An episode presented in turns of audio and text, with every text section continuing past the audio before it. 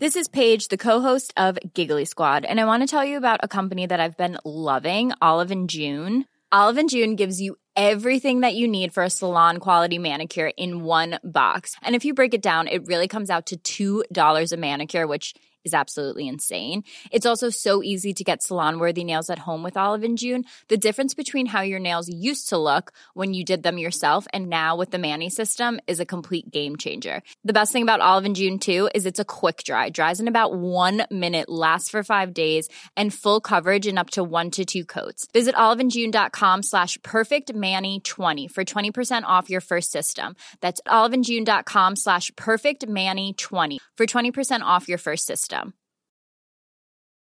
One size fits all seemed like a good idea for clothes Nice dress. Uh, it's a it's a t-shirt. until you tried it on. Same goes for your healthcare. That's why United Healthcare offers a variety of flexible, budget friendly coverage for medical, vision, dental, and more. So, whether you're between jobs, coming off a parent's plan, or even missed open enrollment, you can find the plan that fits you best. Find out more about United Healthcare coverage at uh1.com. That's uh1.com.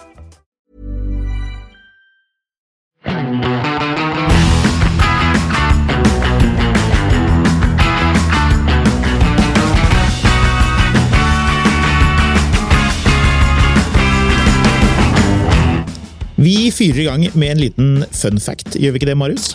Ja, Fun fact og fun fact. Jeg syns det var gøy å lese om dette. Jeg har rotet meg vekk på internett. Altså, det, I utlandet så har man jo billige biler som ofte blir ikke så billige i Norge pga. Av avgiftene. Eh, Et av de merkene er jo Dacia, eller Dacia. Som de eh, insisterte på å kalle det på Top Gear i sin tid. Eh, Dette er jo ikke biler som er solgt i veldig stort Altså, De, de begynte jo å selge i Norge, og da var det jo rimelige eh, firehjulstrekkere for folket. Eh, Men så kom jo alle elbilene, og så ble det liksom ikke det ene eller det andre, egentlig, har jeg litt inntrykk av. Eh, Men det som er litt gøy, er at de har eh, spurt, spurt folk som kjøper Dacia, hvilke utstyr de vil ha. Ja, Så dette er i England, da, med andre ord. Ja. ja. Og hvilke utstyr vil folk med en Dacia ha? Eh, servostyring? Ingenting. Sentrallås? De vil helst ikke ha noen ting. De syns utstyr, det er unødvendig. Elektriske vinduer? De, altså, de har en liten liste med ting de vil ha. Ja. Dette er det eneste de vil ha i bilen. Alt annet er eh, babbel som gjør ting dyrere. Ja. De vil ha ryggesensorer, Mm. de vil ha DAB-radio, de vil ha blåtann, og de vil ha ryggekamera. Ja. That's it. Så egentlig en veldig velutstyrt ti år gammel S-klasse, da. Ja. Men uh, den har jo masse annet rart. Altså her, det, dette er det de vil ha. De vil ikke ha noen ting annet. Mm. Keyless go? Nei takk. Keyless entry? Nei takk. De vil ha ryggesensor. Men, Cruisekontroll? Nei. Mm. det er faktisk litt enig. Ryggesensor? Nei, nei. Uh, jo, det vil de ha. Ryggesensor og ryggekamera. Uh, DAB-radio og blåtann. That's it. Det er et interessant 70, poeng. 78% sier at nei, dette er det vi vil betale for. Vi vil ikke ha noe annet, for det gjør ting dyrt. Det, mm, er på en måte forståelig, og på en måte ikke. Altså, det her er folk som du ser at det begynner liksom å klø i armen på dem når de ser liksom inn i en ny Audi. Så Jeg har to resonnementer å komme. ja. Det ene er at det er alltid forfriskende med biler som ikke har veldig mye utstyr. Rett og slett fordi at det er lite som kan gå galt. Det, liksom, det føles litt sånn enkelt, da. Litt sånn easy living, på en måte. Det er litt som å være i skogen. Det er sånn hageslange inn i bilen etter at hunden har vært der. Ja. Du trenger liksom ikke sånn uh, vidt uh, stekeovn uh, hvis du, på ryggen hvis du går inn i skogen og bare tar deg en tur. Nei. Så det er veldig sånn enkelt og greit, lite som skjer. Det andre er det vi jo har lagt merke til, vi som kjører en del biler og tester ganske mye rart, mm. er at eh, koreanske biler, og eh, amerikanske, og da spesielt Tesla, har utrolig mye utstyr som standard. Mens tyske biler, og da tenker jeg spesielt på Porsche Taycan, som er en veldig dyr tysk bil, elektrisk også, eh, har, eh, har egentlig ok med utstyr som standard, men det er bare at den listen over alt det andre du har lyst på, den er veldig lang, så bilen liksom blir Du har den prisen som du ser i katalogen eller på, i avisen eller Du har masse utstyr og alt får deg til å føle deg litt gjerrig for at ikke du tar det neste steget på alt mulig rart. Ja. Men det er litt gøy, da, fordi eh, 70% syns at Cartech, eller altså car-teknologi, bilteknologi, Mm. For komplisert. Ja. Unødvendig. Mm. Trenger det ikke, vil ikke ha det. Mm. Hva sier Dacia til dette? Det er greit, sier de. Ja, det er akkurat det de sier. Ja. Vi kommer til å fokusere mer på eh, Hva var det de skrev for noe? de, vil ha en, de, de kommer til å jobbe med den eh, forholdet mellom veldig god pris og utstyr. Mm. Ergo eh, bi, jo billigere, eh, billigere bil med mindre ting. Du har jo en slags sånn eh, i ånden Dacia, Marius. En eh, Mercedes Ja. som har eh, den, den har vel omtrent Den har ikke det utstyret som ble nevnt på den listen heller? Nei, den, eh, den er vel å merke velsignet av en katolsk prest. Ja. Er det, er det ekstrautstyr?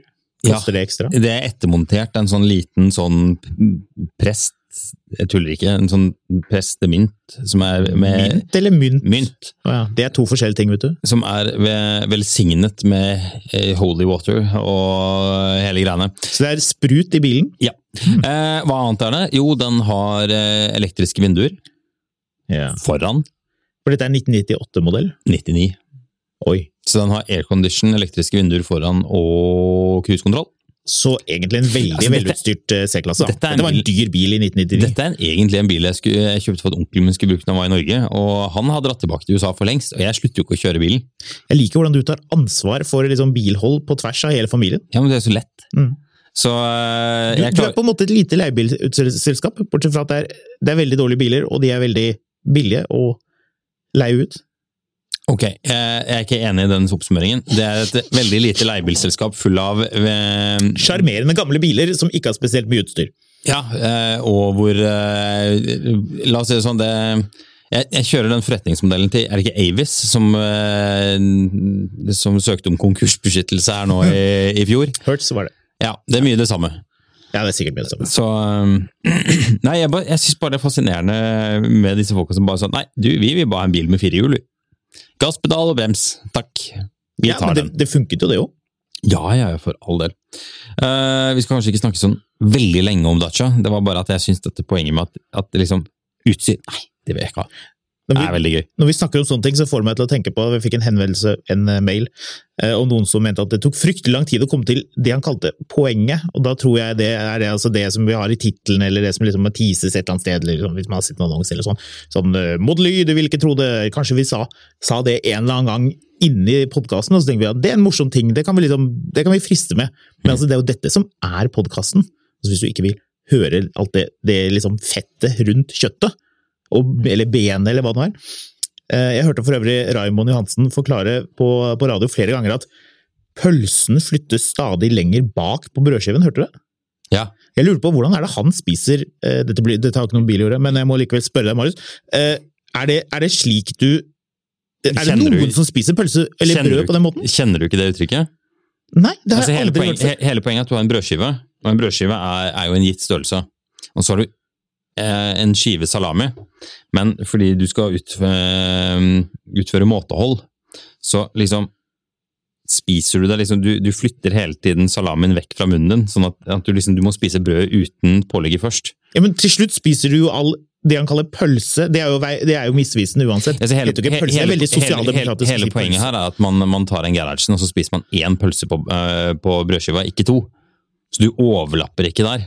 Du legger én på den ene siden, og så rett før du spiser, så napper du vekk pølsa, og så spiser du brød. Jeg skjønner jo at dette var, dette var ikke noe han hadde klekket ut. Jeg tenkte her har han prøvd å Eh, finne jeg, på et jeg, tror det, jeg tror dette er et begrep som står uh, støtt i den uh, uh, skal vi se ideologisk eldre utgaven av Arbeiderpartiet. Da skal jeg gi meg på det. Så ja.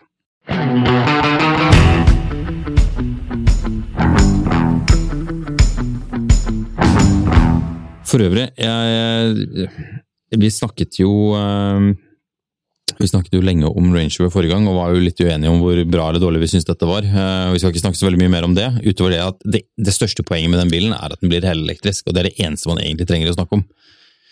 Er ikke det litt trist, da? Synes, altså På de Altså, type ikke, at, ikke at den blir elektrisk, men at det er det eneste man skal snakke om.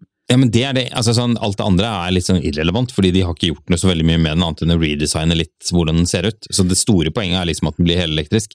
Men eh, dette leder meg over i en helt annen en quiz. Oi.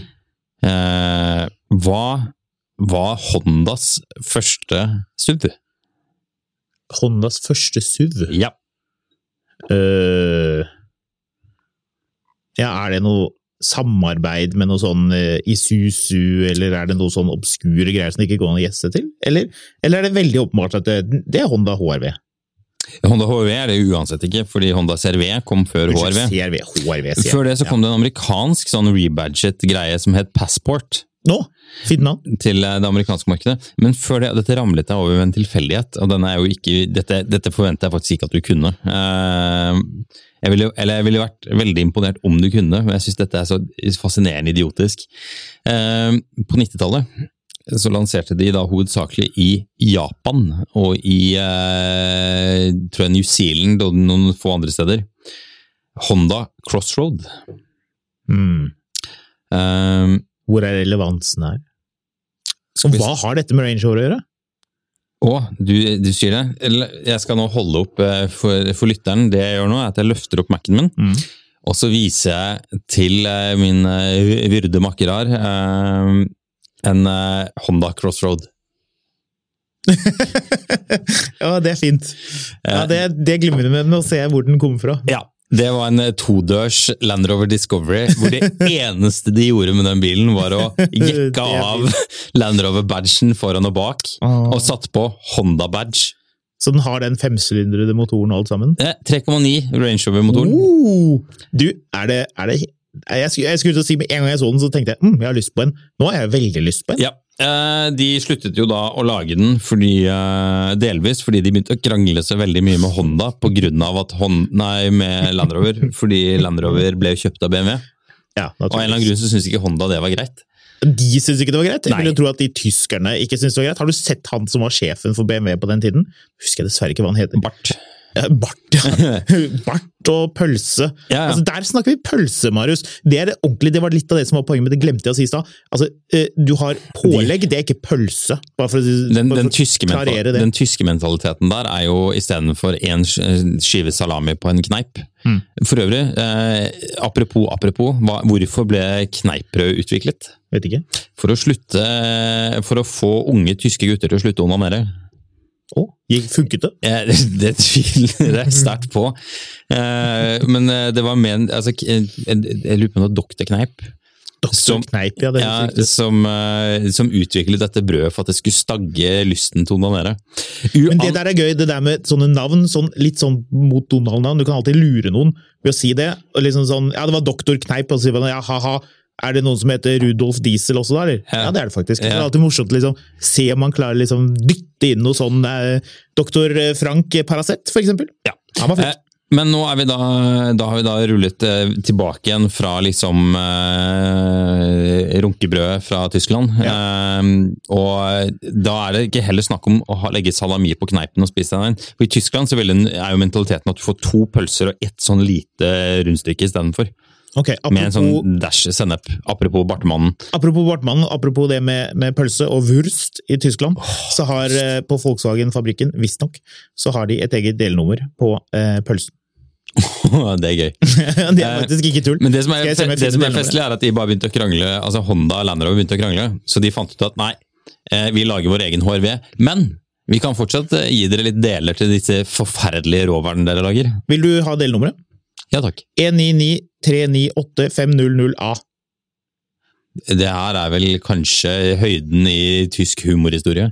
Volkswagen Curvers. Til og med en egen Wikipedia-episode, Wikipedia-side om eh, denne pølsen. Å, den så kjempegod ut òg! Åh, nå fikk jeg lyst til å dra til Tyskland.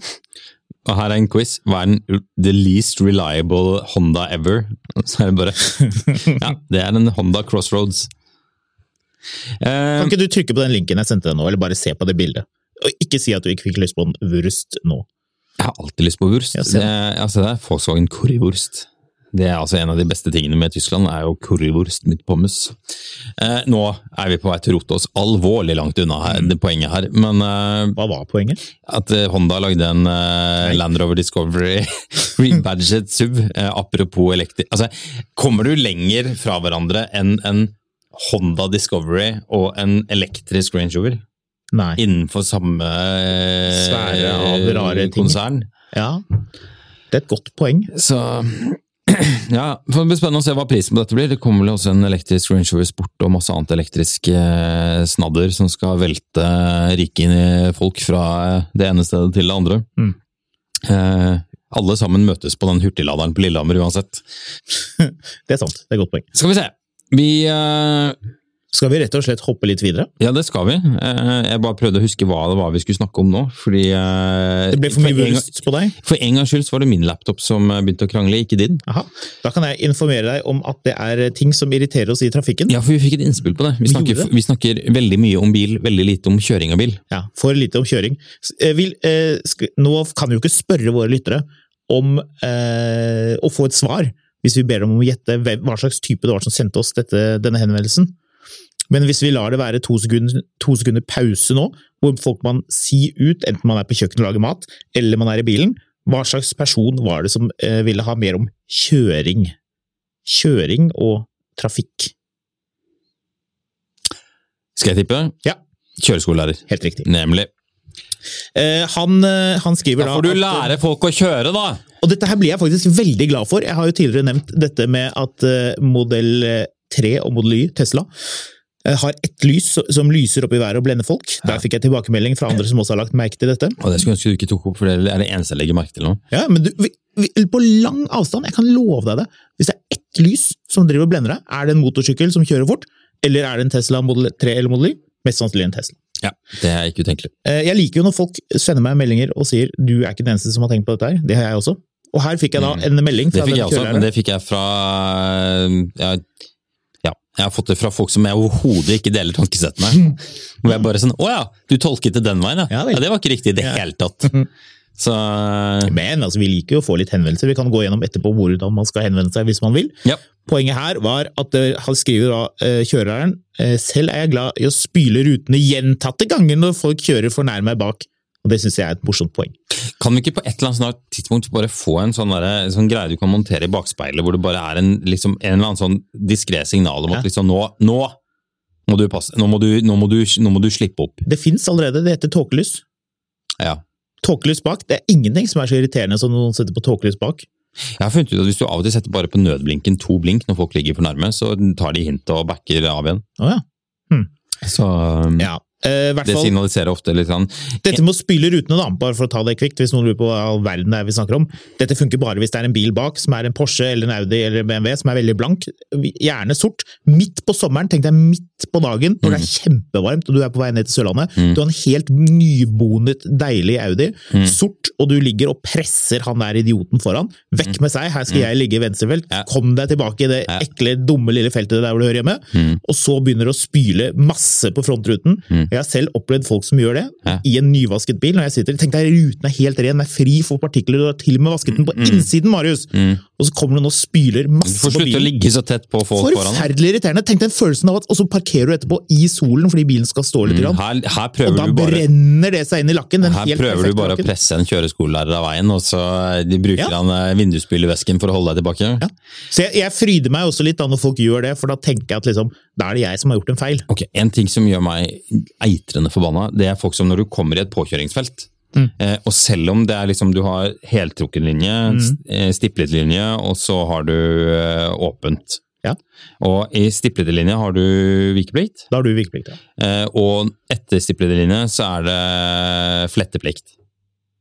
Eh, ja, helt Ja. riktig. Ja. Men Bare, bare for å oppklare, eh, for å lure det inn at når det er stiplet, så er det i teorien eh, delt vikeplikt. Ja, det er fletteplikt. Eh, ja, når det er eh, Når det er eh, stiplet Hvordan er det der? Nå ble jeg veldig usikker. Nei, altså hvis du kjører på, og det ikke går an å kjøre av, så er det du som har vikeplikt.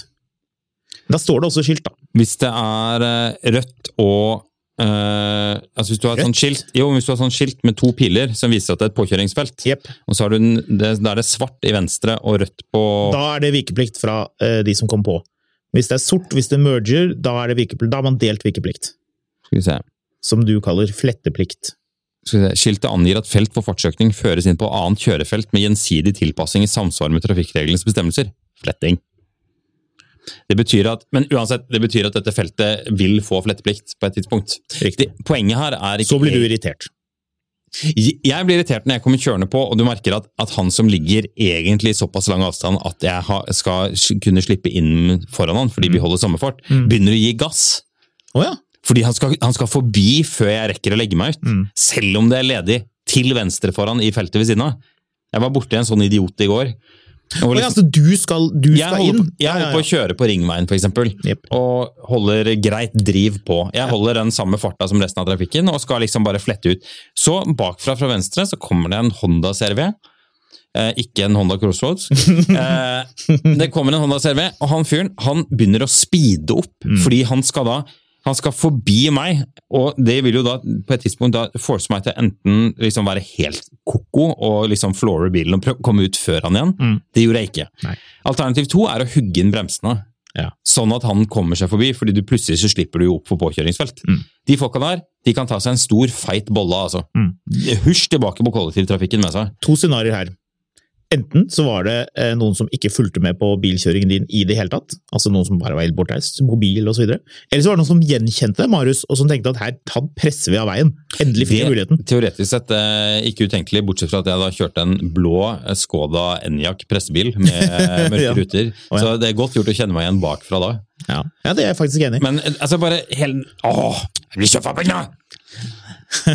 Ja, Åh, han er nordlendingen altså, på Nattpatruljen. Eh, det som gjør kjørelæreren forbanna, hvis vi skal ta det, for han skrev jo litt om det, Ja, Og det, jeg syns dette var spesielt interessant å ta med, fordi jeg kanskje er en liten synder når det kommer til disse tingene.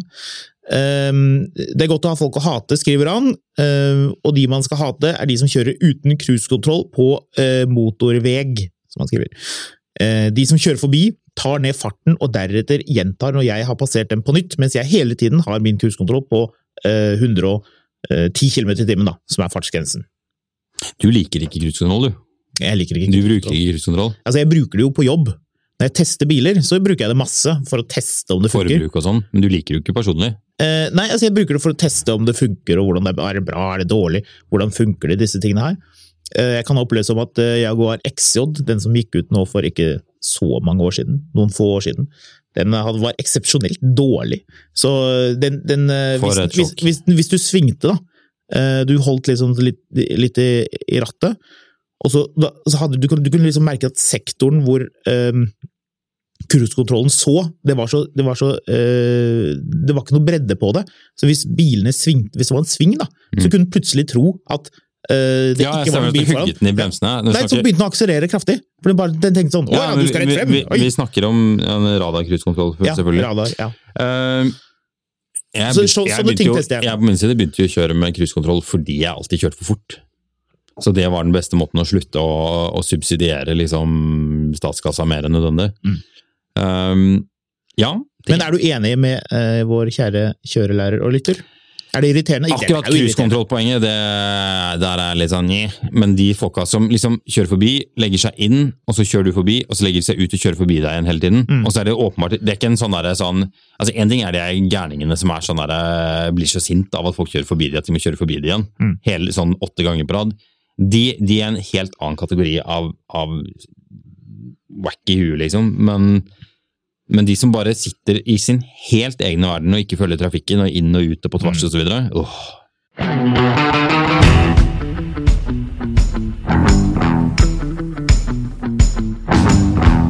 Eh, jeg lurer på, jeg må spørre deg, eh, som har kjørt både her og der.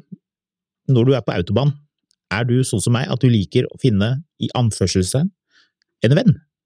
En person som kjører tilsvarende deg, Ja. og som liker å kjøre eh, hurtig, men ikke stygt.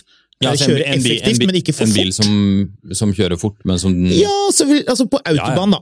Når første gang man kjører på autobahn, så kjører man jo selvfølgelig det remmer og tøy kan holde som nordmenn. Alle nordmenn gjør det. Ja, ja. Tyskere gjør jo aldri det, for det er jo ikke effektivt, og det er jo ikke smart, og da bruker bruker du for mye eller drivstoff. Ja. Men det å finne da, etter hvert som du har kjørt på autobahn 10-12-15 ganger, da, altså når du er blitt litt kjent med hvordan ting fungerer, og, og passe på da å finne noen som liker å kjøre ja, kanskje 160-180, da, litt avhengig av hva slags bil du har. Hvis du har lyst til å ha det litt gøy, da, eller du Mm, være litt involvert, så finner ofte da, opplever jeg at man finner en eller annen mann som har jakken hengende liksom, bak, ja, som skal et sted fort. som skal et sted fort. Han skal kanskje på et møte, eller hvem vet. Uh, og da henger man seg på en måte på, og det blir en sånn dynamikk. Du merker det, at det blir en sånn dynamikk hvor du kjører litt forbi han, og så, og så ligger du liksom og jeg skal ikke si presser andre biler på autobahn, fordi ingen driver med presser, pressing og slike ting, men på en måte da eh, skaper en god dynamikk, da. Mm. Og jeg har mer enn en gang opplevd, hvis man har kjørt et stykke på samme vei, at man har vinket. Takk for kjøringen. Ja, er- Har du, har du opplevd det? Nei. Nei, ok. Men, Um, men, eh, men i alle fall, du skjønner hva jeg mener. Ja. Uh, andre ting som irriterer når du kjører bil. Eh, jeg blir også helt gæren av folk som ligger når det er tett trafikk, som begynner å kjøre forbi i altså En ting er liksom sånn der at du driver liksom og bytter litt felt når det er sånn saktegående kø og sånn, ja vel. Men det som her er liksom sånn at det går i 70-80-sonen, tett trafikk, og så er liksom, plutselig er det en sånn trefeltsvei, og da begynner folk å liksom legge seg inn i det innerste feltet Mm. og kjøre forbi hele rekka på innsiden. Og det er så, det er så ja, asshole move, altså. Ja, det er litt det. Det er det. Men er det verre Og så smart du er, da, som nesten sneide den lastebilen der, eller tok med deg en campingvogn i dragsuget. Da oppdaget du det. Wow! Godt for deg. Oh. Hva slags biler er det som gjør det? det er mye Teslaer, Mm. eller var mye Teslaer, men nå kjører vel de Porsche Taycan, mye av de folka som kjørte Tesla i begynnelsen. Men det er litt, det er sånn Det er litt for klassisk på en måte, at det er at det liksom er, Tesla Model X-folk kjører fortsatt mer dustete enn nødvendig. De gjør kanskje? Ja, Det er ofte, altså, det er veldig lite Teslaere egentlig har noe beef med i trafikken, bortsett fra Tesla Model X-folk. Hva er kilden din her? Dette er bare Egenopplevd empiri. ja, subjektivt som bare det. Nå skulle, nå skulle jeg til å banne, men det gjorde jeg ikke. Men jeg liker jo til og med Tesla Model X. Det er jo den Teslaen jeg en eller annen grunn liker best av de bilene. Jeg jo. Men, øh, men det, det er forbausende nok veldig ofte den som fremdeles driver med sånn dustete eh, på innsiden av trafikken-kjøring. Men det er enda verre at folk sitter og surrer med mobiltelefonen sin og ikke følger med. Ja, det kan folk faktisk slutte med nå, altså. Sånn sett så er det Det er sjelden jeg påkaller Jeg holdt på å få en i, i fronten forrige helg. Vi kjørte Ja. til Gaustatoppen. Så kom vi da kommer det en fyr i en svær sånn craft lastebil. Mm. Og han sitter åpenbart og tekster fordi han er så vant med at det ikke er noen biler der. Mm. At han ser altså siste liten og vrenger bilen over på andre sida. Ja. Da var vi nesten i grøfta. Ja, shit. Det er, det er, det er sjelden jeg, jeg ønsker å påkalle politiet, men faktisk når det kommer til akkurat det her, syns jeg at politiet kunne vært litt mer fremoverlent på å passe på at folk ikke driver og diller og daller med Altså, jeg har slurvet mye med det opp igjennom med å bruke telefonen mens jeg kjører bil, og så plutselig på et eller annet tidspunkt så fant jeg ut hva er det du driver med? Mm. Legg vekk telefonen! Mm. stopp hvis du skal svare. Svar ordentlig hvis du Ja. får en melding eller en mail Ja, eller et eller eller ring folk, liksom. Ja. Men liksom, ikke, ikke sitt på Facebook eller Finn eller vg.no hvis du kjører bil. Her var vi veldig oppdragende nå. Ja, men det, det, er, veldig alvorlig. Altså, det gjør meg faktisk ganske forbanna. Altså. Så det kan, altså sånn Plutselig, altså, en ting er, altså, plutselig så har du liksom plukka med deg da, en sånn, en sånn skokk med skolebarn eller eh, sparkesyklister eller gud, ja, Sparkesyklister irriterer meg også, men ja. En, eh, en artig ting er at i Storbritannia så har politiet lastebiler, som sivilpolitibiler, og da sitter de og følger med på lastebilsjåfører veldig mye, Mm. eh, men også vanlige bilister, og kan, for da kan de kikke inn eller ned. Og da er det sånn, da, det, det er- Gå på YouTube, så finner du sånn, Ja. sånn dokumentarer og sånn politifolk. Men det er ganske morsomt, for da er det sånn Da, da er du tatt, liksom. Og, og de prøver alltid å si nei, nei, nei, jeg gjorde det ikke. Og det er bare sånn, du, sorry kompis, vi har deg på film. Det er veldig gøy, fordi, og eh, vi kunne lese det du skrev til dama di, liksom. Ja, vi hadde dama hadde sånn kjærestehelg her på fjellet, hvor vi gikk i, ja, ja, hvor vi gikk i fjellet og så. Og det ble jo, det, det kulminerte i at liksom vi hadde barnefri, så vi endte opp med å sitte tre timer og se på eller ikke tre timer, det var vel to timer. Jeg, hun sov, og jeg satt og så på sånne biljakter på TV. ja! Biljakter har jeg også drevet og sett på litt sånn, i det siste. sånn britisk politi som driver og gjør masse rart i sånne diverse boligfelt. Ja. Uh, the Pit Maneuver. Hva er det det står for? Uh, pit Maneuver, det må jeg finne ut av. Eh, Ja, den der hvor de går én bil forbi, én bil på siden, én bil bak, og så bare bråbremser de. nei, det er den der hvor de, hvor de, hvor de, hvor de kasser inn bilen. Eh, men søren Boksing inn, ja. Det er boksingen, det er det de gjør i Storbritannia. Eh, mens i USA så kan de finne på å gjøre den som heter eh, pit maneuver. Det står for et eller annet. Pursuit intervention technique. Vet du hvordan det er? Nei. Du har sett det på film.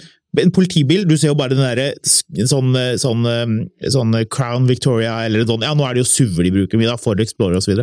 Uh, med sånn, sånn stor sånn, sånn eh, Hva er det heter, sånn kufanger foran. Mm. Ser skikkelig tøft ut og har sånn der kamera som, som filmer fremover. Så kommer de på siden av bilen, og så, og så, liksom, så dytter de bakenden på bilen litt. Det skal ikke så mye til vet du, nei. for at bilen snurrer. Og det er sånn, Da tror jeg det faktisk er litt alvorlig hva folk har funnet på, sikkert skutt noen eller prøver å komme unna Legg deg ned og slipp den pistolen, eller så skyter jeg deg i huet! Ja, den var bra. ass. Den videoen er altså så fet. Hvis ikke du har sett den, den skal vi ta link til. Men det er eh, på, på, på Facebook-gruppen. med de politibi politibilen som jakter eh, disse to eh, ranerne på mo eh, moped gjennom parken. Av Tune nede i byen de ranet, og så kjørte de moped. skal jeg kjøre på han? Ja, ja, ja! Ja, Det er bare sånn smack bang rett ned med dem. Det var bra politiarbeid. Altså. Ja, Altså. det er, står så respekt av det greiene Ja. der. Men altså, politigutta og fattern drev og kjørte masse med ambulansen yeah. som lege.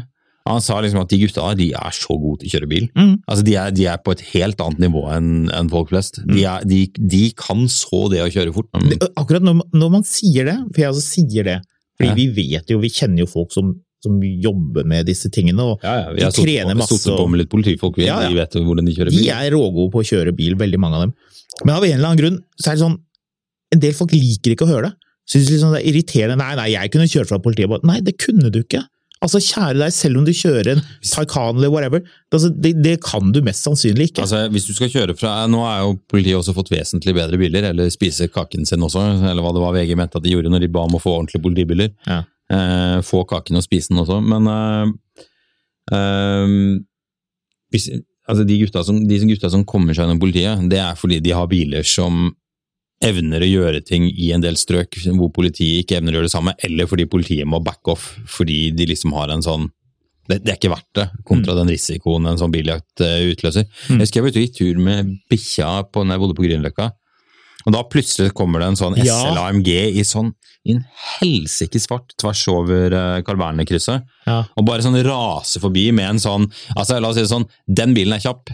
Den eh, US Land Cruiser V8 som eh, utrykningspolitiet har, den er ikke kjapp. De hadde, de Var det der, den som fulgte etter? det var den som fulgte etter. Den bilen den gikk for det den bilen klarte å gå for. altså. Mm. Men det er fordi de gutta vet hvordan de skal tune den eh, hva er det for noe, to og et halvt tonn med, med sånn slapp eh, V8-er til å bare jakte ned Altså, den bilen den endte opp i, uh, i uh, Hva er den parken heter? Sofienbergparken? Sofienbergparken. Midt inne i parken endte den bilen opp. Da sto den bom fast. Ja. Jeg var ute og gikk tur med bikkja en stund, og først så passerte den her meg litt, og så var jeg 20 minutter senere så var jeg nede i Sofienbergparken, og da står det liksom masse blålys, men den bilen står planta i en sånn sandkasse eller hva det er for noe. Ja. Men de gutta der, de kan så kjøre bil, altså.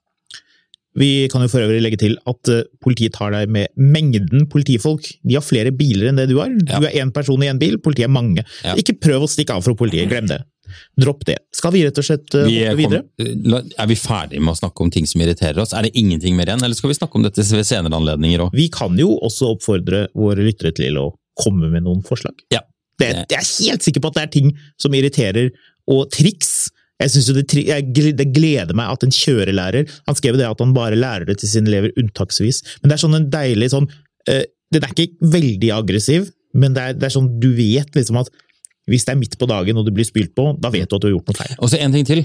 En siste ting som irriterer meg. Det er folk som begynner å øvelseskjøre før de kan kjøre bil. Ja, faktisk. Altså sånn, eh, det, det her er mer et tips. Fattern var rå på det greiene der. Det var sånn De fire første gangene jeg øvelseskjørte, det var utelukkende på parkeringsplass. Med ingen andre biler på. Mm. Det var ikke snakk om å, å kjøre utenfor der til jeg liksom visste hvor sidene på bilen var, og jeg ikke var redd for, for alt mulig rart hele tiden. Du ser altfor mye folk som er ute og øvelseskjører uten å ha hatt tilstrekkelig opplæring på forhånd, og som liksom skvetter hver gang de ser et eller annet. Og det skaper ganske mye kjipe situasjoner. Det gjør det, og det skal sies, jeg tror både du og jeg er ordentlig tålmodig. Jeg tutter aldri på en bil som har en L, altså. Altså, alle, alle må lære. Så Ja, det, ja. alle har måttet lære å kjøre bil en gang, så det er ikke noe problem med. Det er som et skrikende barn på flyet. av, jeg blir glad av å se L-skilter på biler. Det betyr at flere tar lappen, og at Bertil Osten tar feil! Vi har alle vært barn, bortsett fra sveitsere. ja. ja, de blir født eh, velfungerende. De har ikke tid til skrikende barn. Nei. Eh, men la oss rulle videre. This is Paige, the co-host of Giggly Squad, and I want to tell you about a company that I've been loving, Olive and June. Olive and June gives you everything that you need for a salon quality manicure in one box. And if you break it down, it really comes out to $2 a manicure, which is absolutely insane. It's also so easy to get salon worthy nails at home with Olive and June. The difference between how your nails used to look when you did them yourself and now with the Manny system is a complete game changer. The best thing about Olive and June too is it's a quick dry, dries in about one minute, lasts for five days, and full coverage in up to one to two coats. Visit oliveandjune.com slash perfectmanny20 for 20% off your first system. That's oliveandjune.com slash perfectmanny20 for 20% off your first system. A lot can happen in the next three years. Like a chatbot may be your new best friend. But what won't change? Needing health insurance. United Healthcare Tri Term Medical Plans are available for these changing times. Underwritten by Golden Rule Insurance Company, they offer budget friendly, flexible coverage for people who are in between jobs or missed open enrollment. The plans last nearly three years in some states, with access to a nationwide network of doctors and hospitals. So, for whatever tomorrow brings, United Healthcare Tri Term Medical Plans may be for you. Learn more at uh1.com.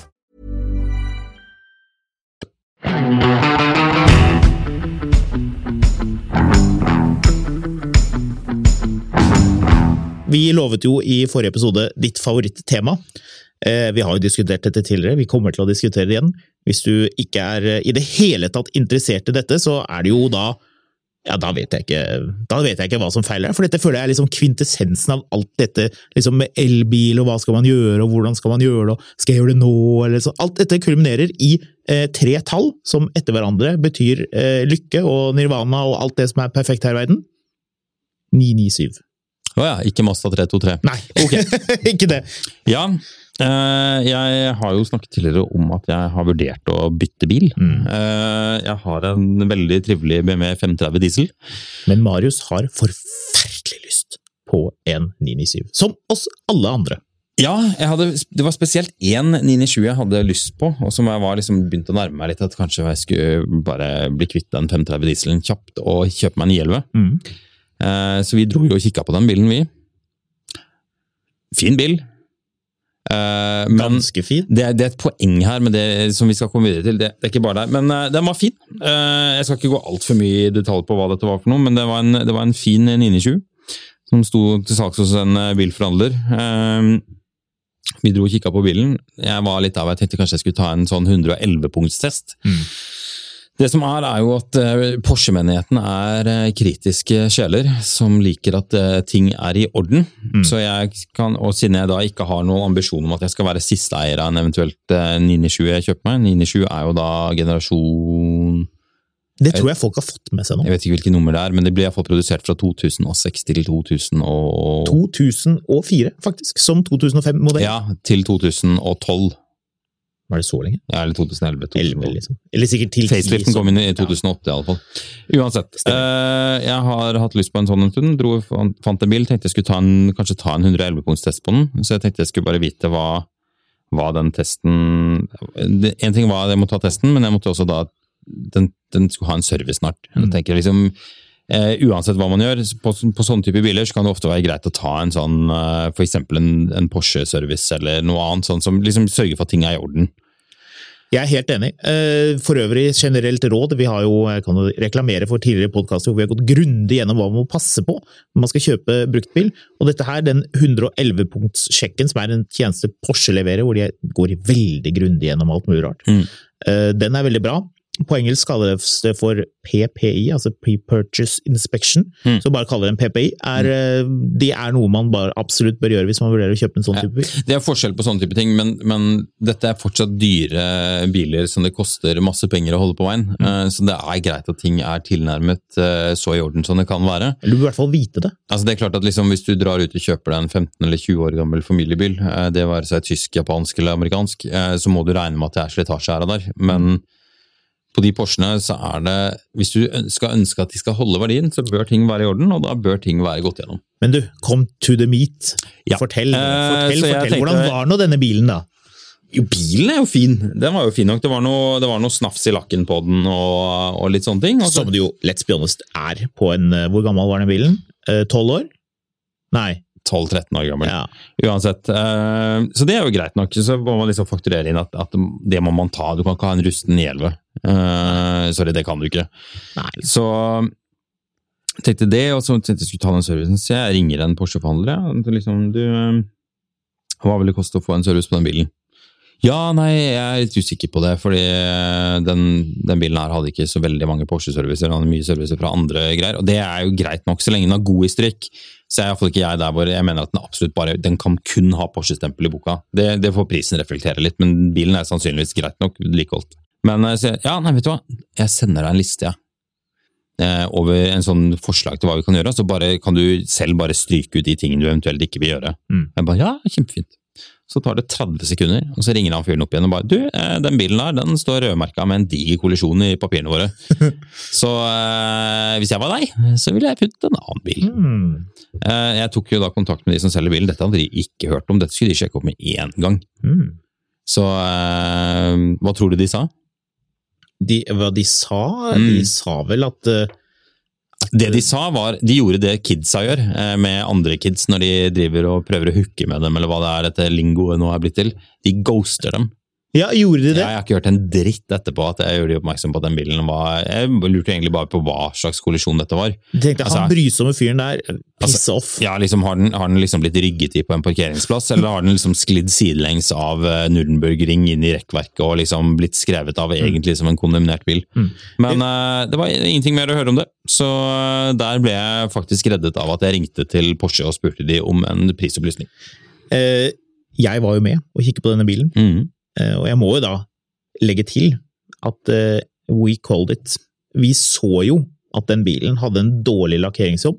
Ja. Man kan jo sjekke. Dette var jo Det, det, er, det skal veldig merkes, det var det du som først og fremst så, men det er, du vet hva du ser etter i lakken. Ja, altså, da hvis... ser du at det er en del sånne uh, forskjeller som er ok på en billig eldre bil, for du ikke tenke over det, men på en bil til mellom en halv million og 750 000, så bør det da være i orden. Men det viser bare da at selv om altså Her mistenkte jo vi at her var det et eller annet, fordi du kunne si at lakken var dårlig. Mm. Så å være 911 som en dyr bil. Egentlig så er det sånn tanken at uansett hvis noen har giddet å gjøre en så dårlig jobb mm. på en så dyr bil, en såpass ny bil som liksom skal ha en, en verdi i mange år fremover, mm. da bør man da er, det, da er det grunn til å tro at de har spart på ting andre steder. Ok, men det viser bare det, det, å, det, å, ringe, da, eller undersøke litt når du skal kjøpe en sånn entusiastbil. Mm. For den bilen kunne jo vært perfekt i lakken, og da hadde vi jo ikke vi sett og mistenkt at det hadde vært noe. Nei. Så lærepengen er at Men jeg ville uansett spurt om en pris fra Porsche. Ja, lærepengen er jo da at man bør gå og sjekke. Man bør sjekke en sånn bil grundig. Mm. Denne PPI-en, mm. eller 111-punktssjekk, som det er for Porsches del. Mm. Smart ting å gjøre. Ja, akkurat da så er det sånn, altså, Av og til så er det litt sånn at, at, det er mye rart når bilene begynner å bli litt eldre. så Det er viktigere at den har hatt vedlikehold og servicer enn at det nødvendigvis har vært gjort av fagfolk. Mm. Eller fagfolk må det ha vært, men av, av merkevanler. Mm. Selvfølgelig er det jo kjempegøy hvis, hvis om og så videre. Jeg har et poeng om dette etterpå som jeg skal ta helt på slutten, men eh, jeg må innrømme at jeg er litt fan av at dette er i orden, og at man sjekker det opp med Porsche. Det må jeg si.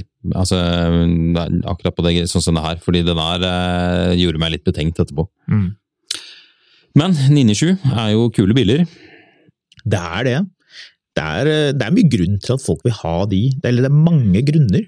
Mm. Og jeg tror det som vi jo har vært litt inne på tidligere, og som jeg syns er veldig viktig når det kommer til Porsche, det at de droppet de um, speileglyktene som 96 hadde.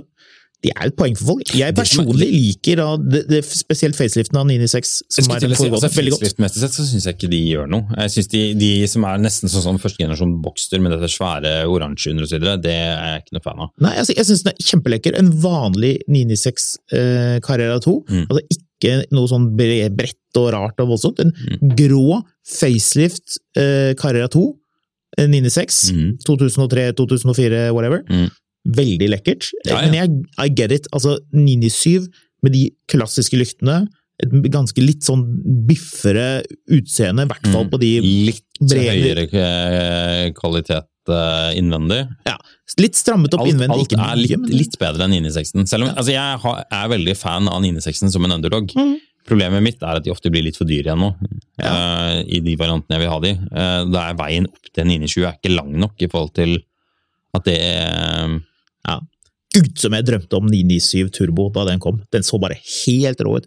Eh, med sånn variabel turbogeometri. Den husker jeg leste masse om. Det var tøft at den hadde der, sånn, sånn, vinkle de der eh, inntaksbladene eh, i turboen og 480 hestekrefter. Den var grom selv med Tiptroniken, og den ble jo helt vill da den fikk PDK-kasse. Det er også en av de tingene som folk er veldig opptatt av, det der med at den fikk PDK da den kom som facelift. Det er, Det et viktig skille. Det er to ganske forskjellige girkasser. Er. Eh, Tiptronicen Teknologien er er helt en hvor, hvor Jeg leste en interessant beskrivelse av det på et Porsche-forum, og det er at Tiptronicen er en automatisk kasse du kan gire manuelt med, Mm. eh, og PDK-en er en manuell kasse som girer automatisk. Ja, sort of. Ja. Eh, så, altså det er en Og det, det skal visst gjøre ganske stor forskjell også på hvor kjapt dette faktisk girer. ja. Eh, For PDK-en er Ok, Greit nok så er den ikke 2021-moderne, men den er ikke så veldig umoderne lenger heller. Altså det, den, den matcher mye av det som er produsert de siste fem årene. Og det er jo en stor forskjell i akselerasjon, for har du en eh, dobbeltclutch-kasse, så kan du jo på en måte frikoble eh, Ja, som PDK er. Eh, Så kan du jo eh, frikoble sånn at hvis du skal ha en, en eh, kontrollert start, en rivstart eller launch control som det heter, så kan du da frikoble slik at, at motoren går opp på det turtallet som er Mm. optimalt, og så kan man da koble inn kløtsjene veldig kjapt, slik at du da får Istedenfor å, kraftig driv. istedenfor å ruse den i park, og så dra den rett i Ja, prøv, prøv å unngå det. Men i, i forhold til en torque converter, da, altså en momentumformer automatkasse som den foregående, altså de første 997-ene hadde, Mm. som gjør at det, det vil jo være en, en væskekobling mellom eh, motorens drivmoment og det som blir sendt videre til hjulene hele tiden. Så det vil si at det vil jo være en grense for hvor mye turtall motoren kan Mm. gå på før liksom bakhjulene egentlig da Altså at du begynner å slite på Uh, torque converter, altså momentumformeren. Mm. Så, så der er det noe, da, det merker man også på nyere biler. Det er veldig mange nye biler som har eh, Spesielt hos BMW, som har fått denne åttetrinns eh, den ZF-girkassen. Det er ikke helt det PDK-en er samme. ikke åttetrinns, den er sekstrinns. Ja, den har blitt åtte nå. Ja, men den var på, på 922. Men det er fremdeles altså det at når du står der og du skal, skal launche bilen, du har full brems, full gass, og den står, den, den, en 911 da, eller en Panamera eller whatever, står og bare synger på høyt urtall, når du slipper bremsen, pang, så går den. Men Det det, det, det som også fascinerer, er jo at, at disse bilene i løpet av en, et sju år produksjonsband, eller hva det er for noe, Mm. eh, de bilene prises jo mellom 450-ish og 850-ish. Mm. For altså Carrera Spec, altså 325 til 355 hester. Mm. Er det 385 den nesten fikk til slutt? Hvis jeg husker riktig? 381, tror jeg. Den, Ja, ja, den hadde jo 355, den- 355, og så kom jo det såkalte X51 hadde- Power Kit. Den hadde vel holdt med på den 325 og 345, og så ble det 355 og 385? Eller noe sånt, eller 380 eller noe sånt. Ah, 340 325 hadde vanlig Carrera 2 og Carrera 4. Ja, 355, hvis ikke jeg husker helt feil, hadde den 3,8-literen, altså S-motoren. Og så med Power er- Kit er så fikk den da med pre-facelift eller pe- facelift? Det er eh, oh, er pre-facelift, ja. Ja. Facelift 4, 2, 4 og S husker jeg ikke, men det er litt mer. Det er litt mer på, på, på de modellene. Men um, Vi- turboen var lik. Vi det. sjekker dette, vi, sånn at Ja, vi er helt sjekke? eh, bombesikre på at dette blir riktig. Um, Det vil jo sitte Porsche-folk som kan dette på rams, og irritere seg over at vi ikke kan absolutt alt. Ja. Men Eh, hallo, vi kan jo da en del, vil jeg si. 3,6-en kom med 325 hester. 325, til også 355, Eh, ja. og så Det 381 er 3,8. 3,8, ja, og så 381 med X51 Power Kit. Eh, 381, ja. Yep. Det er Det er preface. Ja. Yes. Faceliften hadde tre, Second face, eh, skal vi se tre Hvor hadde den vanlige Hadde jeg lurt på den? Hadde ikke den altså 325, da? Eller hadde den mer? 345 hadde den. Vanlig en. Og S-en fikk vel Dette kunne jeg på ramse en liten periode her nå, og nå kan jeg det ikke lenger. Veldig skuffende. Eh, Gå skam deg. Ja, jeg vet. Det som er litt interessant, uansett, er at disse priser seg jo da i litt sånn forskjellige spektre, eh, hvor man ser at eh, manuell er det jo solgt veldig få av. Eh, Mm. Og det er solgt Det leste jeg om i USA, og det, jeg vet ikke om det gjelder så mye for Norge, for her er det ikke uansett solgt så mange av disse bilene, men i USA så har det vært vanskelig å finne facelift-modeller pga. finanskrisen. Oh. For det ble solgt oh, ja. veldig mange mellom 2005 og 2008, og faceliften kom i 2008. Og eh, la oss si det sånn, eh, på disse tider i 2008 så hadde allerede Lehman Brothers gått tits up. stemmer det. Så eh, dermed så raste jo det salget, fordi bilene ble jo finansiert av folk som eh, jobbet i disse bankene. Um, Jeg tror uansett at en Enten det er en Carrera 4 eller 2, eh, eller er noe annet Jeg tror uansett at en sort-sort bil, eller sølv, sort eller grå Altså en, en bil som har litt nøytrale farger, fint utstyrt, Mm. manuelt gir, kommer til å være en veldig fin investering for fremtiden. Ja, altså akkurat på manuell, eh, manuell så har jeg ikke så inntrykk av at det gjør så veldig mye om det er pre-facelift eller facelift, eh, men du må regne med å betale en premium for å få de to ekstra girene i PDK-kassen. Er det lov å si at jeg faktisk kunne tenkt meg en Targa med den Tiptonic-kassen? Ja, det er lov, For men den, eh, for den, den bør du få til en god pris. Ja, ja. Det er er sjelden, forresten. Og det, man klaget jo, da de kom, så klaget man på at de var mye tyngre, og bare hva er poenget det, hva er vitsen? Men Ja, ja, det er den- 60 kilo mer, det er den, ikke så veldig mye. og den Altså. mekanismen er så vanskelig å studere. Det er jo fordi alle de folka som driver og sitter og krangler med hverandre på Facebook om nielver, de er, de er jo på bane hele tiden. De. Ja, ja, Altså, de, er, de er aldri hjemme, de, for de er så mye på Rudskogen og kjører med disse bilene. Mm. Men, uh, men det kommer helt an på hva du skal bruke bilen til. Jeg hadde nok ikke kjøpt meg en innersky for å kjøre den på bane uansett, for vi kjører så mye annet rart på bane sånn som det er. Men eh, femtrinns automat og Tiptronic og sjutrinns Var eh, femtrinns på 997? Ja. Er, du er du sikker? ja. Eh, Fordi er den verdens første bil med sekstrinnsautomat var jo BMW 7-serie E65 som kom i 2001. Ja. Var det ikke den girkassen som, som kom? Hæ? Nei. Er det sant? Ja. Hm. Så Virkelig. For det er jo langt på vei innvendig, er det jo samme girkasse. Det er jo ZF som har laget den til, eh, til BMW. Mm, Så det, det ligner på hverandre innvendig, selv om jo selvfølgelig utvendig er det jo forskjellig, de Ja. girkassene. Nei, femtrinns automat, syvtrinns uh, PDK. Um, Fem, ja. Det er litt, det er litt få gir. ja, det blir jo litt sånn som altså, hvis, hvis du lokker girene, så kan du jo dra de ganske langt, da. Ja da. Så, sånn sett så er det jo ikke så altså, det, det er en sjarmerende bilde òg, men, men det er klart at du, du, du skjønner liksom den, den grunnen til at du betaler det ene eller det andre. Um, og en, en sober PDK 997 skal du betale mellom 600 og 750 for, og en sober eh, Tiptronic betaler du 450 til 550 for. Så det er mellom 100 og 200 000 i forskjellig pris her, utover det at de er to år eldre. Det er, det er, det er et godt poeng. Er det noe mer du vil si om 997 denne gangen, før vi uh, skvetter videre? Jeg Eh, har noe annet på hjertet, nemlig. Eh, første gangen så var det vel at de Det var vel bare første produksjonsår som hadde dette IMS-problemet. Men IMS-problemer, det er en sånn ting folk leser veldig mye om. Hva med skjørtebank? Hva med Ja. ovale sylindere? Ja, ikke sant? Det, Ligger det du ikke våken om natten og tenker på disse tingene? Eh, det gjør jeg ikke. Det hadde du gjort. Det er jeg helt sikker på. Jeg husker, jeg husker jeg er husker- Jeg husker jeg leste sinnssykt mye om IMS og RMS da jeg holdt på å kjøpe en 964 S for noen år siden. Og da til slutt så kom jeg til at, at IMS-problemet på 960 i hvert fall kunne du løse for sånn 10 000-15 000 kroner. Mm. Så da bare legg det på toppen og bare kjør den på verksted, så er det ferdig. Mm. Og de andre problemene var Ja da, det oppstår, men det oppstår med så lav frekvens at liksom du, du lar være å kjøpe den bilen, og så er det den andre bilen du kjøper istedenfor, har et annet lignende sjeldent problem som like gjerne kan inntreffe. Og så er jo folk på forumene eksperter i å skremme hverandre. Ja. Det virker som det er noen som er der ute bare for å skremme. Folk liker å være verdensmestere. De gjør det.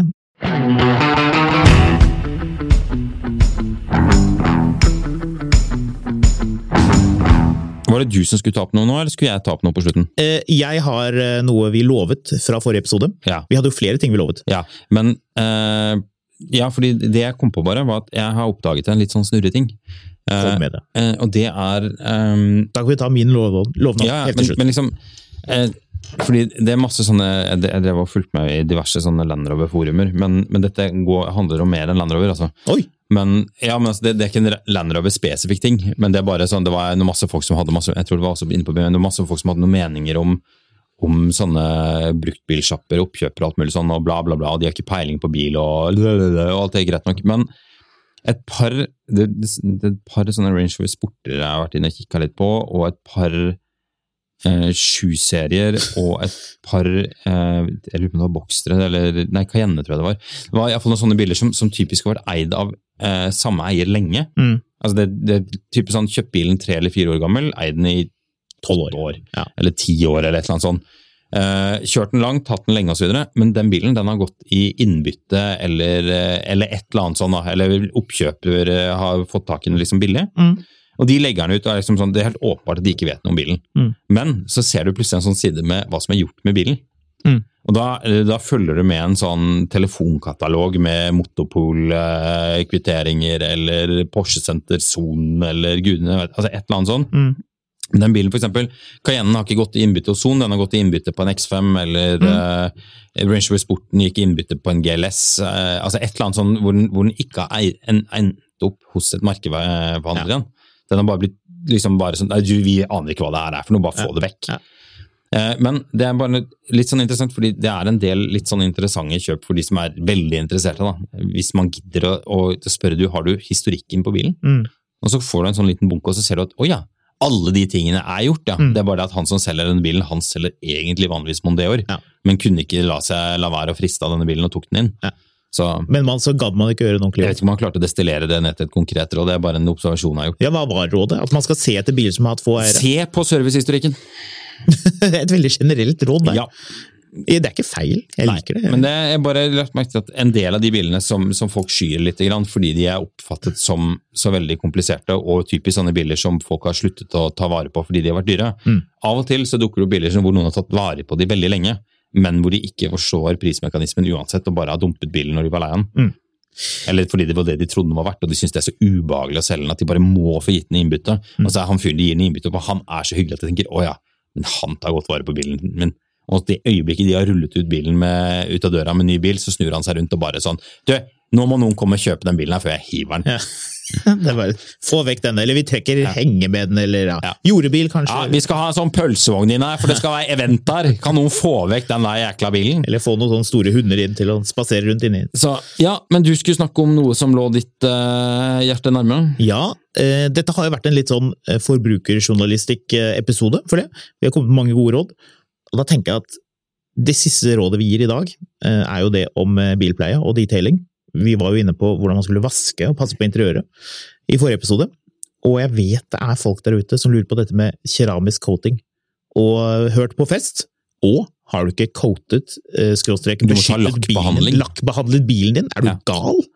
Har du kjøpt ny bil, og så har du ikke behandlet lakken? Ja, jeg, har fyr, lakken. jeg har en fyr som gjør det. Folk har en fyr som gjør det, og det er helt greit. Ja, det er fint, det. Eh, Det koster da brått 10 000 spenn.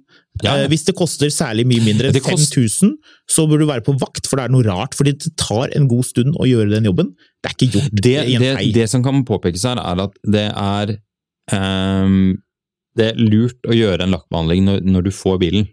Ja, det var det jeg skulle komme til, da. Ja, Ja. unnskyld. Uh, nei, jeg tenkte bare å si det der med, med som du poengterte med at man I have a guy. Uh, man har noen som gjør det. Hvis du er helt grønn på dette med behandling, du har ikke lyst til å gjøre det selv, du vil at noen andre skal gjøre det for deg, og du har en helt ny bil, eh, pass på, eh, for det er klart Hvor mye arbeid er det egentlig å legge på en sånn keramisk coating? Det vil variere. På en ny bil er det ikke kjempemye jobb. Har du en bil som er brukt et halvt år, så blir det plutselig en god del mer jobb, hvis du går til noen som er profesjonelle. Hvorfor? Jo, fordi at eh, går du til noen som er profesjonelle, så vil de si at du må eh, polere, røbbe, eller altså hele lakken først. Mm. Det vil si da det å ta ned klarlakken, slik at du fjerner alle ripene først.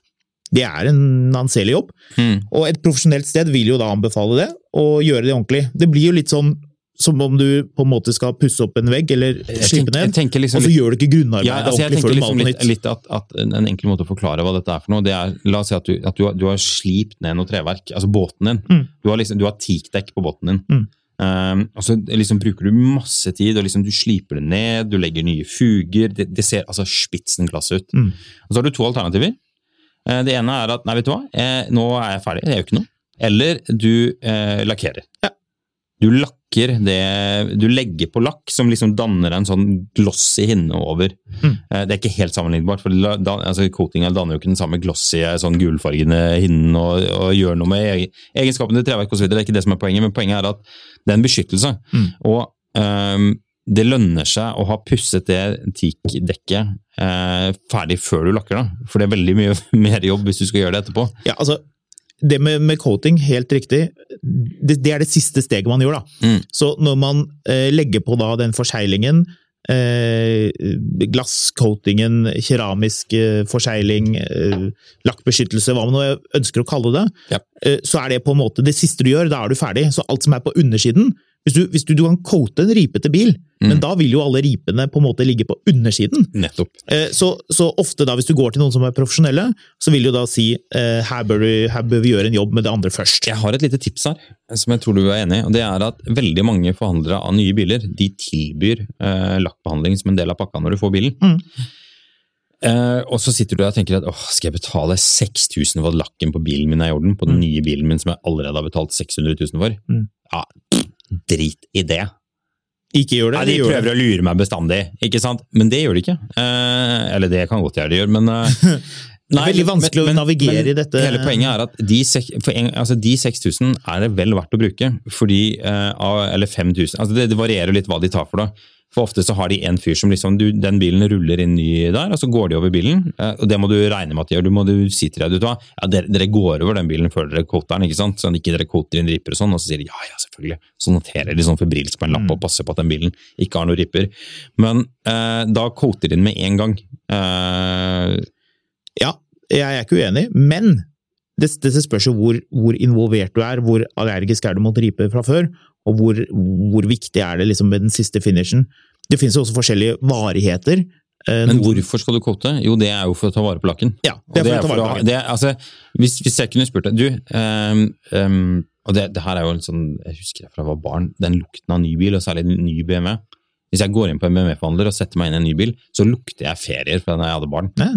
Og så tenker man liksom åh, jeg skulle ønske jeg kunne ha den lukten i bilen hele tiden. Mm. Og så vil man jo ikke egentlig helt det heller, men den nye billukten åh, jeg skulle ønske jeg kunne ha den hele tiden. Det kan du, bare at det er lakken din det er snakk om, Mm. og det er shinen i lakken.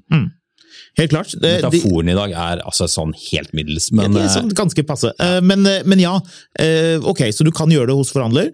Da får du antageligvis kanskje sånt Noen er sikkert kjempeflinke på det veldig grundige, andre er ikke.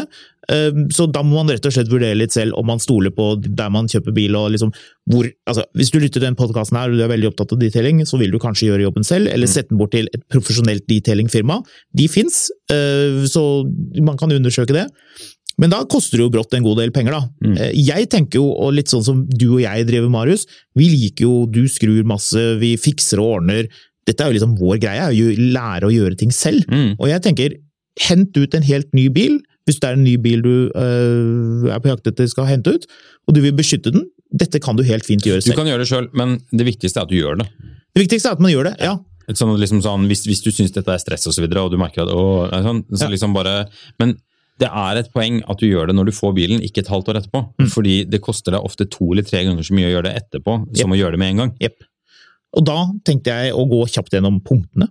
Skal vi gjøre det? Ja, jeg skal bare minne om, hvis du gjør dette her, så må du også høre forrige episode om hvordan du vasker bil. Ja. Hvis du først gidder å coate bilen din, da får du lære deg å vaske den ordentlig også. Det som er fordelen med en god coating, er jo ofte at du bare da trenger å ta en børsteløs vask eller spyle Mm. den i en selvvask, og så ser bilen tilnærmet ren ut. Det er akkurat det. Og det fine med å ha, hvis du har kjørt på med en ordentlig kvalitetscoating eller lakkbeskyttelse, samme tingen egentlig, Mm. um, og kjøre gjennom en børsteløs Ikke sant? Det er julaften, da, for eksempel. Alle liker å ha ren bil eh, på julaften. Første juledag skal du et eller annet sted, og det er digg å ha en ren bil. Og hvis du ikke vil ha riper, da, og du eh, likevel vil ha en ren bil, og ikke minst en tørr bil, kjør gjennom eh, en selvvask Nei, kjør gjennom en maskinvask, mener jeg, og, og ta en børsteløs vask. Da blir det faktisk eh, veldig rent og ok, hvis du, spesielt hvis du er litt gæren, sånn som jeg gjør, og spyler av bilen i selvvasken først. Så du spyler og spyler og spyler, og så tar du en børsteløs vask på toppen av det, som du får blåst av vannet. Da, da begynner vi å snakke. Men skal jeg ta så gå gjennom bare punktvis, eller i hvert fall snakke om det som er det aller viktigste? Du, du ser ut som du har et eller annet på hjertet. Ja, jeg ramlet over noe her ved en feil når jeg skulle bare bytte bilde på laptopen min, og dette skal vi komme tilbake til, for jeg har ufrivillig her funnet en funn på Finn mens du pratet sammen, og det var ikke meningen å spore av. Jeg snakker i vei om uh, keramisk coating, og jeg ser Du- på Marius at, han, at det- det ser ut som det kommer et eller annet inn til han har, eh, altså, Jeg kan jo bare beskrive ansiktsuttrykket som forbløffelse og samtidig en annens begeistring, dette må vi høre mer om. Men da kan jeg bare runde av det med keramisk coating. Og så kan vi også si at hvis man er mer nysgjerrig på det, så kan vi også snakke mer om det senere. Eh, Men i alle fall det som er viktig å huske på, eh, som alt annet når det kommer til detailing, er forarbeidet. Altså det du gjør eh, før du legger på selve coatingen. En, en keramisk coating, glass coating, beskyttelse, hva man elsker å kalle det. Det aller viktigste er at lakken er helt ren, og da mener jeg helt, helt, helt helt ren. At det ikke er noen fingermerker, at man ikke har tafset på den. at man har... ikke coat til- ikke coat inn liksom fingeravtrykket Helt riktig. Det var noen som sendte meg et bilde av incoatede fingermerker, og da lo jeg litt for meg selv, for jeg tenkte ah, det er dumt, ikke sant? Og det Eh, er jobb å få vekk igjen. ja, så gå på, gå på de stedene hvor man Det er masse sider som har blitt kjempegode på å vise garasjetid og eh, Bilpleiekongen og andre steder. eh, som, som viser på, på film. Jeg tenkte Marius og jeg kan også gjøre, lage en sånn film som kanskje er litt morsom også, Ja, ja. hvor vi gjør dette her. eh, I de pakkene du kan kjøpe, for det er jo forskjellige pakker du kan kjøpe. Du kan enten bare kjøpe selve eh, coatingen, eller du kan kjøpe med liksom kluter og de tingene. Og i de pakkene kan du også følge med eh, den, der, den siste rensen, altså du gjør liksom at lakken blir helt klar for coatingen. Og når du coater, når du da skal legge på produktet, Følg bruksanvisningen, ha god tid. Pass på at det ikke liksom er juleselskap eller liksom barnehagehenting eller noe annet. Altså, Nei, ikke, ikke, bilen begynne, ikke begynne å gjøre dette fordi du er en time før du skal hente barnehagen. Nei, dette er når barna og resten av familien har reist eh, bort, og du er alene i garasjen, og du har tid til å gjøre dette her. Ja. Og du skal ikke kjøre bilen, du skal ta en øl med noen kompiser etterpå. Da kan du eh, starte dagen med Det å du gjør, du sier til, til din eh, samboer eller partner eller hvem du bor sammen med, vet du hva? Jeg syns du drar til moren din i helgene med ungene. Eller far. Eh, vet du hva? Nei, vet du hva? Jeg, jeg, jeg har masse jobbmøter i helgen, så jeg har ordnet med at eh, svigers tar ungene. Du kan reise på spa, så skal jeg være hjemme og jobbe i helgen. Og så Idet alle har forsvunnet, så går du bare ned i garasjen og så er du der og coater hele helgen med større på Og gir bilen spa, som Mm. jo er det viktigste av alt. Jeg vil, jo, jeg vil jo nesten gå så langt som å si at sitter du og lytter til denne podkasten og ikke har coatet bilen din, da bør du ha litt dårlig samvittighet. Ok, eh, da skal jeg ha dårlig samvittighet. for jeg har ikke, jeg har Ja, du har ikke coatet bilen din! Jo. Veldig dårlig. Eh, BMW-en er coatet. Jeg har heller ikke coatet bilen min, men det er fordi jeg kanskje skal lakkere den litt. så jeg må begynne. Man må, det, det er det med rekkefølgen, ikke sant? Ja. Det er veldig Eh, viktig. Eh, men det er, det er BMW-en er faktisk coatet, og det er helt superdigg. Ja. Eh, Det er det som er, eh, som er viktig, er å tenke på rekkefølgen og være veldig nøye. Og pass på at du har tid nok til å drive med dette her. Hvis du ikke har tid, så vent til du har det. Ikke forhast deg. Det skal være hyggelig arbeid, dette her. Eh, Men det er, det regelen er da, eller tanken, er at sett det gjerne vekk hvis du ikke gidder å gjøre det sjøl. Helt i orden. Eh, Eller gjør det selv. Du får det til, kjære lytter. Det er jeg helt sikker på. Mm. Jeg får det til, Marius får det til, vi får det til. Dette får vi til. Du, eh, hvis du skal gjøre dette her, begynn med ett panel. Ja, ja. 60 ganger 60 cm omtrent. Så jeg var, tror jeg var bilpleiekongen. Vi skal lage en video på dette her. Hvis du har noen spørsmål om dette, så er det jo Finansavisen Motor på eh, Facebook, Mm. hvor du kan stille spørsmål til Håkon om dette med, med Ja. detailing. For det er altså, du kan spørre meg, men du kan også spørre en vilt fremmed på gata. Du vil sikkert få like kvalifisert eh, svar i forhold til å spørre Håkon om dette her.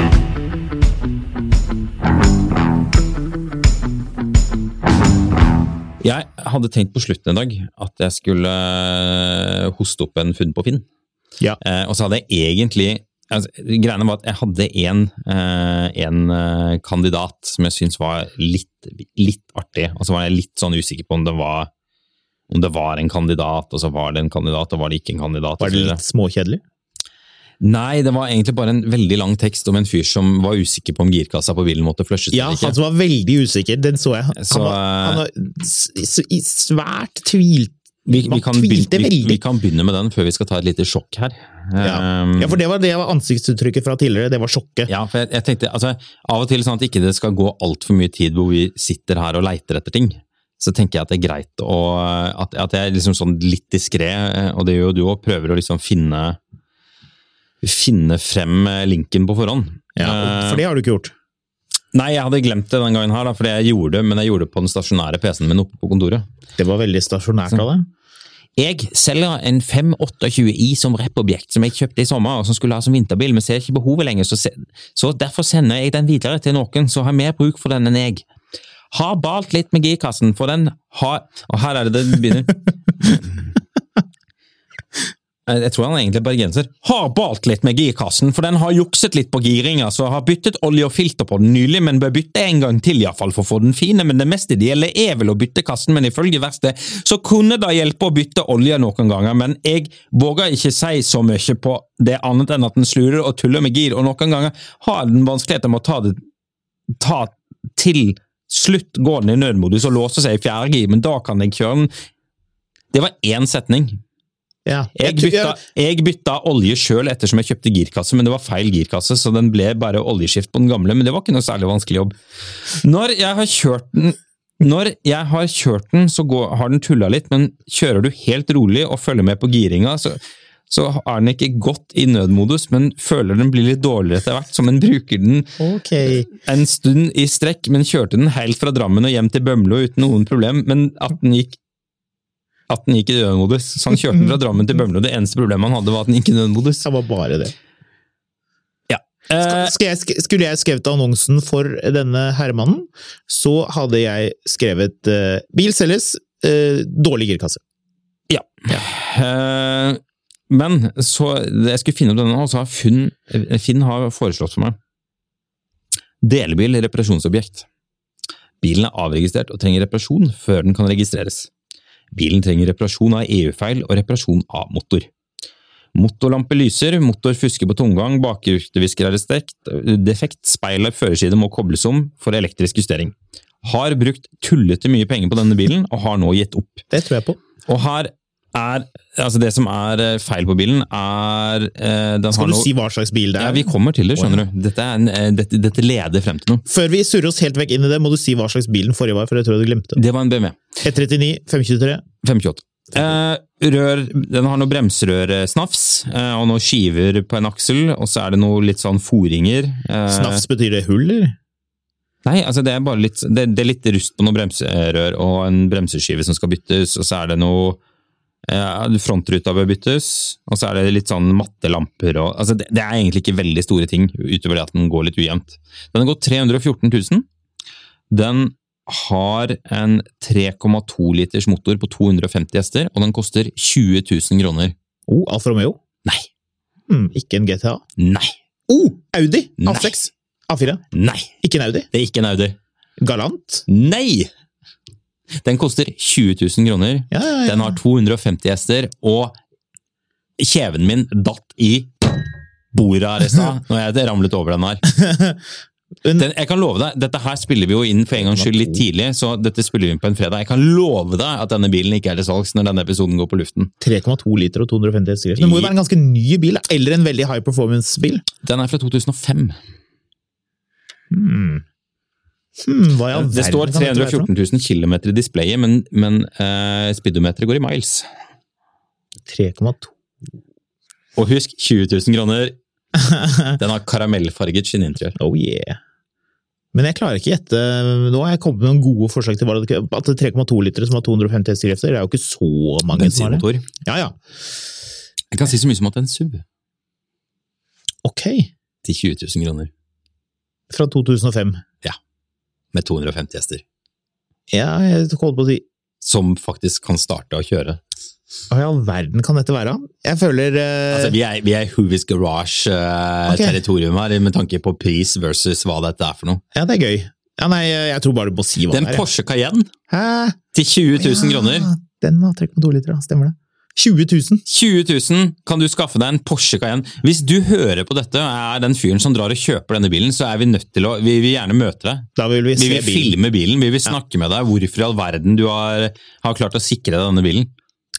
Det er faktisk ganske gøy. Hadde jeg ikke hatt to gigantisk idiotiske SUV-prosjekter med bensinmotor fra før av, så hadde dette fristet noe helt enormt. Jeg er litt irritert på meg selv for at jeg ikke gjettet at dette var en uh, Cayenne. Du vet hvorfor du ikke gjetter det?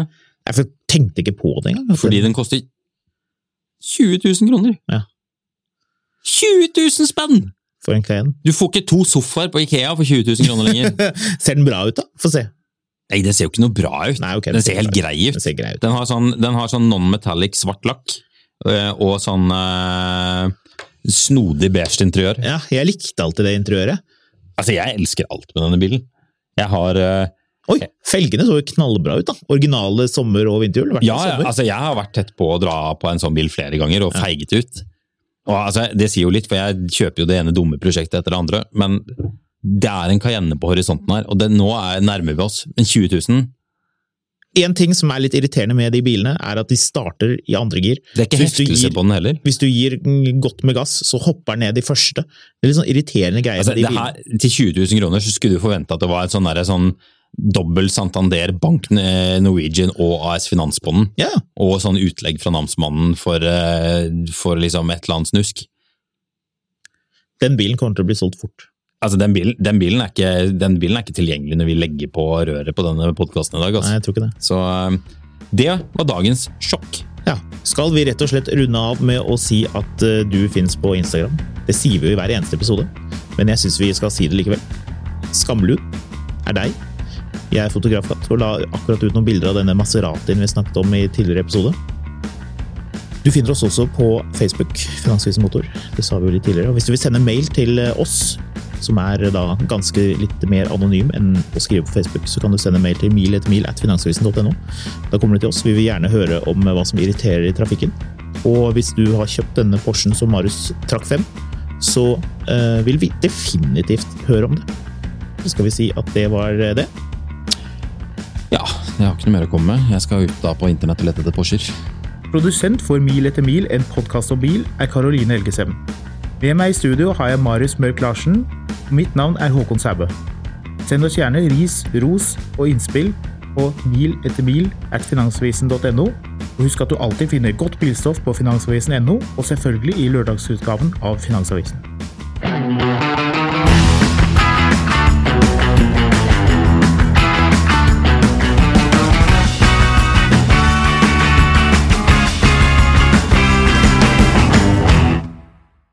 Mil etter mil, en podkast om bil, er en podkast fra Finansavisen. Programledere er Håkon Sæbø og David Kordal Andersen. Produsent er Lars Brenden Skram. Og ansvarlig redaktør er Trygve Hegnar.